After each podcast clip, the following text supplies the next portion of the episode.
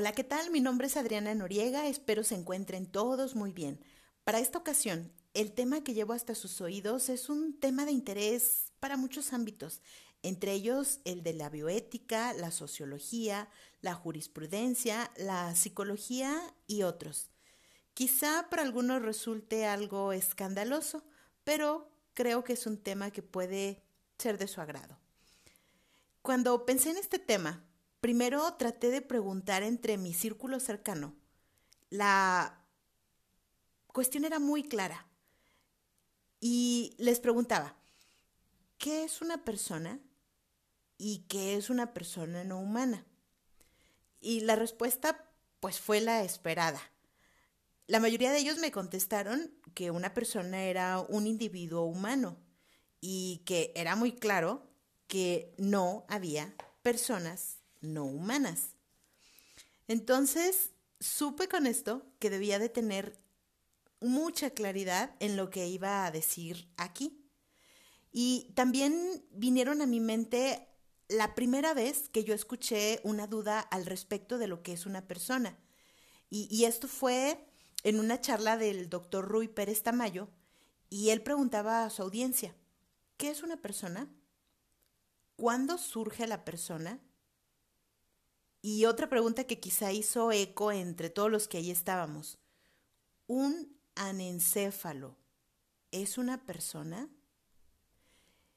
El tema que se abordaba precisamente en ese, en, ese curso eh, giraba precisamente en el contexto de la bioética y el tema giraba precisamente en la necesidad de que era imperioso que existiera un acuerdo internacional sobre la definición de persona. Y de esto les hablo, sucedió hace aproximadamente unos 10 años y todavía en la actualidad el término sigue siendo muy complejo porque se trata de una construcción social con influencias de varios aspectos, desde los culturales hasta los filosóficos o el derecho. Y en los últimos años, la bioética, desde la Declaración Universal sobre Bioética y Derechos Humanos, resalta la necesidad de hablar de identidad de las personas. Pues para hablar de identidad de las personas, comprende muchas dimensiones, entre ellas pues son biológicas, obviamente, psicológicas, sociales, culturales y de manera muy importante y sin menospreciar las espirituales. Y precisamente por todo esto estuve a punto de desistir sobre el tema, por lo difícil a lo mejor que puede ser llevar a los oídos de las personas el concepto de persona no humana. Pero no fue así no desistí, traté de documentar la información que el día de hoy mm, abro. Primero empezaré con la noción de persona. La noción de persona se trata de una construcción influida por todos los aspectos de la cultura. Y en esta construcción están presentes de manera muy relevante la filosofía y el derecho. Y bueno, dentro de la filosofía, pues la ética y indudablemente la bioética. Cuando se habla de una persona de manera general, nos estamos refiriendo a un individuo, es decir, a un ser humano cualquiera, del que se ignoran su nombre, su identidad o su historia. Y la palabra ha adquirido numerosos significados desde su origen, que se le atribuyen al latín persona, probablemente una elaboración del vocablo etrusco persu y este tal vez del término griego prosopón. Este último vocablo significa máscara.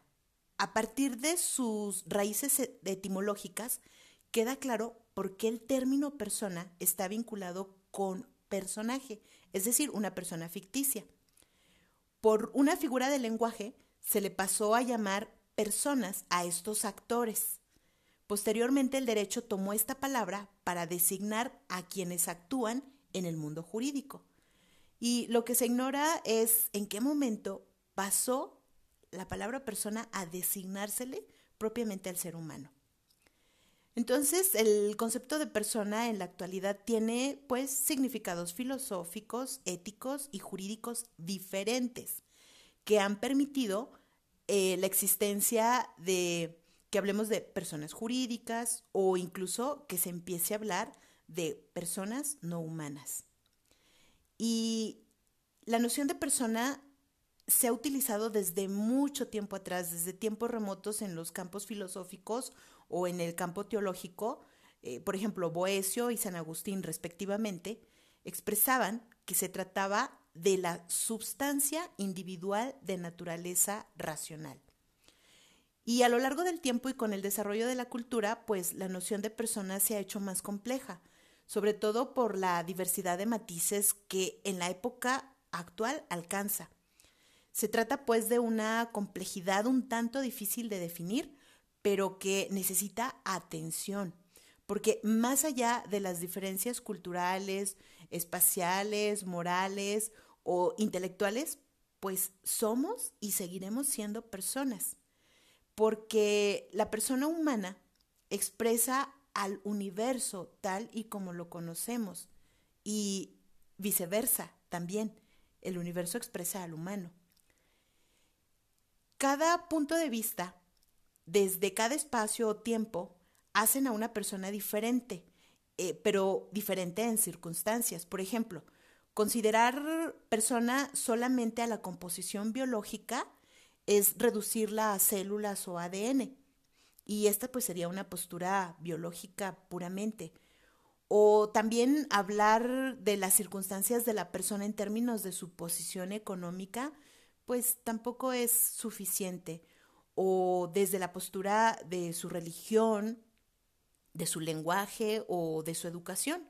Entonces, cada punto pues hace que la persona sea diferente, pero diferente solamente en circunstancia. Y para la ciencia biológica, que también es importante la postura de, de, la ciencia biológica, queda claro que una persona es un ser humano y un ser humano se caracteriza, sobre todo para la biología, por sus funciones cerebrales superiores. Pero hay circunstancias en las que el ser humano no posee tales funciones, ya sea porque no las ha adquirido, hablamos de un recién nacido, o hablamos de un feto, o también podríamos decir de defectos en el sistema nervioso central, mm, por, por poner un ejemplo, niños con alguna discapacidad cognitiva o niños con algún defecto importante en el sistema nervioso central que no le permita tener esas funciones superiores, o por decir, personas que han perdido precisamente esa capacidad por algún accidente, una intoxicación o muchas enfermedades. Por lo tanto, eh, siguen siendo individuos de la especie Homo sapiens, pero estos no tendrían el uso normal de sus funciones cerebrales superiores. El resto de las características físicas y funcionales pues, de la especie sirven para identificarlo. Desde este punto de vista científico, eh, un hombre muerto entonces dejaría de existir como ser humano y por lo tanto ya no sería persona. Este pues constructo social de persona humana, quien puede a lo mejor ayudarnos a entenderlo de una manera más precisa sería precisamente la filosofía y el derecho. Para la disciplina filosófica, incluidas en ellas la metafísica, la ética, la lógica, la ontología, etcétera, y todas las vertientes eh, referidas pues a la ciencia y a la filosofía, incluidas también sería pues el arte, la medicina, etcétera, son campos donde se considera precisamente a la persona humana. De hecho, gran parte de su estudio está centrado en la persona humana. Y según la idea respectiva de cada una de estas disciplinas, lo que le va a dar a la persona o lo que resultará de esta idea, pues le va a poner distintos contenidos. Por ejemplo, para mm, poner un ejemplo eh, a estos contenidos que me refiero, si nos refiriéramos, por ejemplo, a la ética, que, cuyo objeto es estudiar la conducta y el comportamiento humano, eh, el contenido que le pondría es no solamente cómo ha sido, ni cómo es, sino cómo debería de ser. A esto me refiero con que cada una de estas disciplinas le incluye o le pone un contenido a esto de la persona. Por otro lado, el campo jurídico, que también nos ayuda a entender la acepción de persona, considera eh, que tiene ya una larga trayectoria la persona en los derechos humanos. Y para lograrlo es necesario contar con teorías éticas. De hecho, eh, precisamente las teorías éticas jurídicas que consideran precisamente a la persona son, son muchas, pero voy a hablar principalmente de dos, que sería la de Francisco Ferrara y la teoría de Kelsen. Ferrara define a las personas o a las personas jurídicas como asociaciones o instituciones formadas para conseguir un fin y reconocidas por el orden jurídico como sujetos de derecho. Y la teoría de Kelsen un poquito más amplia, eh, Kelsen se considera el jurista más influyente del siglo XX. Él fue un filósofo y jurista austriaco de origen judío y en su teoría él no considera posible hacer una distinción entre persona física y persona jurídica. Para el orden jurídico, las personas jurídicas sobre todo son sujetos de derecho. Y cuando el derecho atribuye deberes y derechos, va a determinar la conducta de ciertos hombres individuales. Esto es eh, precisamente la teoría de Kelsen que más nos ayuda a ubicar eh, al individuo eh, como sujeto de derechos. Pero también para Kelsen, la persona, existe la persona jurídica social o persona jurídica colectiva. Y para él es un complejo de normas jurídicas que regulan precisamente la conducta de un conjunto de hombres que también dirigen hacia un fin común. Y también para Kelsen, eh, cuando se refiere al Estado como persona, es cuando se concibe unitariamente la totalidad del sistema jurídico y lo construye el concepto de Estado como persona. Bajo estas premisas de la filosofía y el derecho, pues la bioética surge como una necesidad y pone una gran atención a la persona. Eh, así lo expresa precisamente en los postulados de la Declaración Universal sobre Bioética y Derechos Humanos, que está precisamente encaminado a promover el respeto a la dignidad humana y proteger los derechos humanos, velando por el respeto de nuestra vida, las libertades fundamentales y esto obviamente de conformidad con el derecho internacional, que está eh, el derecho internacional relativo a los derechos humanos. Y también eh, promueve reforzar de una manera mm, cooperativa, pero una cooperación internacional, en cuanto a las necesidades específicas que tienen sobre todo las poblaciones más vulnerables o las comunidades indígenas. Y bueno, para cerrar sobre este concepto de persona que ya vimos, encontramos mm, varios eh, campos de estudio involucrados pues en esto, pues resulta muy obvio que cada disciplina se va a ocupar de la persona con las características que le son propias a esa disciplina y va a ser caso omiso de otras.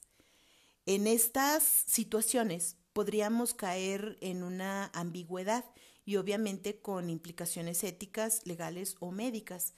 Y para usarla correctamente la palabra, pues hay que tener en cuenta dos puntos importantes. El primero sería que exista un acuerdo de persona y que el acuerdo de persona debe de ser plural, aceptado por toda la sociedad. Y el segundo punto que hay que tener en cuenta para usar correctamente el término de persona es que si se reduce a un solo término, este debe de estar basado en juicios racionales. Y es así que nace precisamente bajo estos juicios racionales el concepto o la palabra persona no humana. Y ahora trataré de dar algunos argumentos sobre este interrogante.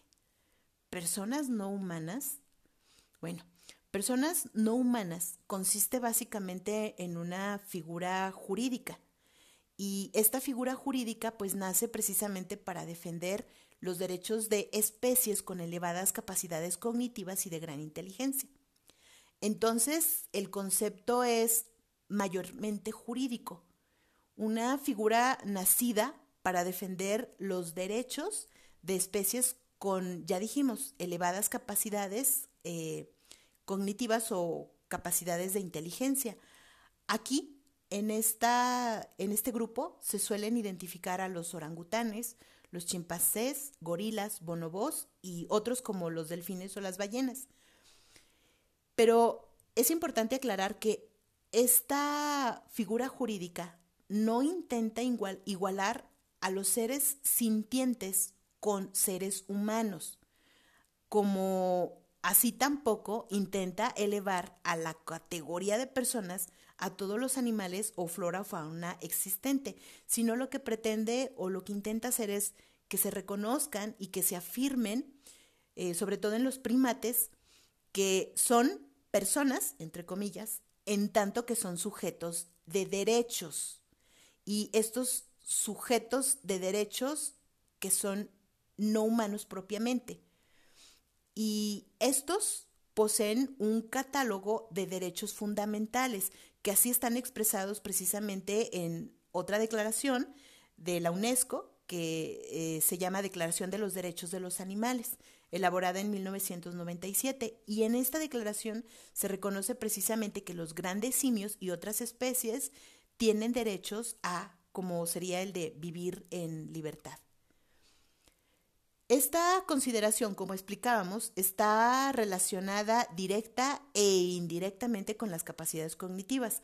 Eh, esto a medida que se ha ido pues conociendo y que se sigue estudiando precisamente el comportamiento de los animales y que se han también comprendido cuáles son sus necesidades. Por ejemplo, la capacidad que tienen de procesar la información y que la usan además en su beneficio o también las emociones que demuestran muchos animales, eh, que ya los hemos nombrado. En este sentido, podríamos decir que en algo se parecen a nosotros. Y esta nueva categoría de persona no se aplica solamente a los grandes simios. Los animales más cercanos de los seres humanos con los que compartimos la inmensa mayoría de genes son precisamente estos, pero también aplica a otras criaturas que también pueden destacar por sus capacidades cognitivas, sociales o de comunicación y de aprendizaje, y que también pueden ser llamados eh, animales autónomos. Actualmente, los animales están protegidos por las leyes y estas leyes pues mm, se utilizan sobre todo de maneras locales. Cada país o cada región acata normas de protección fundamental que velan los derechos de los animales. Sin embargo, estas leyes son muy heterogéneas, cada lugar tiene sus propias reglas, cada lugar tiene sus propias interpretaciones. Lo bueno y lo destacado de esto es que casi todas las leyes están promoviendo en la actualidad un buen trato hacia los animales y la obligación de mantenerlos, entre otras. Pero también es cierto que estas leyes están orientadas mm, muchas veces a la propiedad y no dejemos de olvidar que los animales no son cosas, los animales son seres vivos. Y en el caso de los mamíferos superiores, pues las necesidades, los sentimientos y las capacidades están muy por encima de la de ser solamente cosas. Por ejemplo, es notable el comportamiento de chimpancés y orangutanes, los cuales pueden aprender a hablar mediante el lenguaje de signos con seres humanos, que ya hemos visto a lo largo de la historia eh, estudios que han girado precisamente en, en esto del enseñarles a los orangutanes el lenguaje y comunicarse con los seres humanos. Eh, sin embargo, también los delfines pues han demostrado que tienen la capacidad de comunicarse con nosotros, así como otros rasgos cognitivos elevados como serían el altruismo, el placer, el duelo la alegría, la crueldad y la curiosidad. Tratar pues a un animal con estas capacidades como si solo fuera una cosa, con necesidades, entre comillas, provocaría pues solamente el sufrimiento del animal. Por eso los derechos de los animales a veces se muestran notablemente insuficientes. De aquí surge la idea de elevar el estatus de algunas especies a personas no humanas. De esta manera, dichos animales obtendrían al menos tres derechos fundamentales, que serían el derecho a la vida, el derecho a la libertad y el derecho a no ser maltratados ni física ni psicológicamente.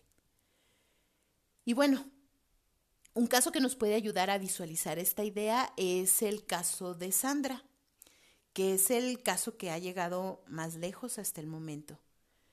Sandra nació en cautiverio en el zoológico de Rostock, en Alemania, en 1986. Fue trasladada a Buenos Aires a los nueve años. Sandra tiene una mirada dulce, profunda, incómoda, inquietante. Sandra tiene sentimientos y tiene derechos. Sandra juega, Sandra come, Sandra duerme, Sandra no habla. Sandra es, al fin, una orangutana pero no una más. Es el primer gran simio declarado persona no humana por la justicia. Esta historia saltó a la fama mundial cuando la Asociación Derecho Animal presentó una demanda para que le fuese reconocido su estatus como persona no humana. Una primera sentencia en diciembre del 2014 se lo reconoció porque la jueza Elena Liberatori dictaminó que como un sujeto que siente, la vida de Sandra en cautiverio y exhibición en un zoológico violaba sus derechos y fue reconocida así como ser sintiente, suficiente para que su vida cambiara y también la de muchos otros animales que dejaron el zoológico y fueron, fueron enviados a sitios más adecuados que una jaula. La orangutana de 33 años debía abandonar el zoológico de Buenos Aires, reconvertido hoy en un ecoparque, para que Sandra fuera a vivir a un santuario con otros de su especie, un lugar en el que pueda desarrollar su vida en un real estado de bienestar. Este santuario está en Florida, con las condiciones de temperatura, humedad, orografía que un gran simio necesita. Suena hermoso, suena sencillo, pero no fue fácil. Desde España, el proyecto Gran Simio envió un informe donde aconsejaba al Poder Judicial y a las autoridades de Buenos Aires, encargados de, la gestión de, de que Sandra pudiera ser trasladada, y ellos sugerían que el mejor destino para ella era el santuario de Curubita en Brasil o el de Florida en Estados Unidos. Y pues se tomó la decisión de que iría a Estados Unidos. Entonces, cuando llegó el momento de que Sandra despegara desde el aeropuerto de Ezeiza rumbo a Estados Unidos, marcó el final de un largo y delicado proceso para que el remedio para Sandra no resultara peor que la enfermedad. Y el primer dilema o el primer conflicto con que se toparon eh, era que pues no estaba bien que Sandra viviera encerrada y observada, pero no se le podía trasladar de un día para otro a su nuevo hogar. Y Sandra llegó a Dallas el 27 de septiembre del 2019. Desde el aeropuerto fue trasladada al zoológico de Sedgwick Country en Kansas, donde deberá pasar la cuarentena que obliga a Estados Unidos, un país que es muy cuidadoso a la hora de permitir el ingreso de países, al país de especies extrañas. Pero Sandra debió pasar por muchos controles médicos. Imaginémoslo, un examen físico completo, fotos dentales, control de peso, hemograma, pruebas serológicas para descartar hepatitis A, B, C, análisis nasales, análisis de faringe, de recto, prueba de tuberculosis, electrocardiograma, radiografía de tórax, ecografía abdominal y unos cuantos más. Imaginemos todo lo que pasó Sandra.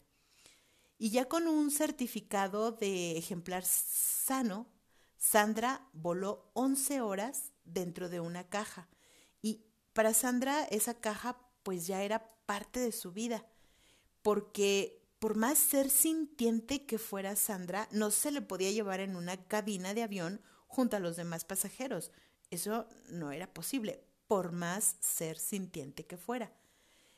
Eh, aún así, Sandra viajó despierta en la bodega del avión, no sedada, fue tranquila, porque a Sandra ya se le había entrenado para que reconociera a una caja como un entorno conocido, una caja con unas dimensiones de 146 por 98 por 138 centímetros. Esta caja formaba parte de su vida diaria desde hacía ya un buen rato. En el ecoparque donde ella vivía, hicieron que esta caja formara parte de su vida cotidiana y con entrenamiento lograron que ella reconociera esa unidad en la que se iba a trasladar como parte de su vida y lo lograron eh, entrenándola de manera que ella entendiera que la caja se cierra y que ella puede estar ahí dentro y que no hay ningún problema. Y así, en la caja Sandra voló a Estados Unidos, un destino al que cuando ella llegaría no sería una extraña más. Sus anfitriones la conocen como pocos. El equipo de Estados Unidos la conocía ya eh, desde que supieron que se iría trasladada con ellos. La conocen cómo interactúa, cómo había sido su entrenamiento, pues ellos mantuvieron un contacto desde, desde el momento en que sabían que estaría con ellos. Y bueno, para concluir este tema, es necesario que las sociedades sigan evolucionando y una sociedad evoluciona con el derecho y al revés, el derecho evoluciona con la sociedad. El derecho no debe de ser estático porque si no, dejaría de servir a los individuos y a los colectivos de la sociedad. Es necesario, pues, la creación de la nueva persona física no humana, por las razones ya mencionadas. Y es necesario también, pues, que se creen códigos que regulen precisamente los aspectos que son necesarios para esta nueva categoría, como también necesario que vean cuáles animales la integran, eh, cuál sería su representación jurídica, eh, los derechos las liberaciones cuando son necesarias o también que integre las cuestiones de abandono, de tenencia ilegítima, tenencia legítima y demás cosas, tal como se regula precisamente todo lo tocante a la persona humana y ponerle pues un fin a la cosificación de estos animales. Y esto pues deja abierta la posibilidad de incluir pues a muchos más animales en esta categoría. Y recordemos que lo que se pretende no es equipararlo al humano, sino solamente reconocerles como sujetos de derechos. Y bueno, esto es todo, espero que sea de su agrado y muchas gracias por su atenta y amable escucha. Nos oímos pronto. Hasta luego.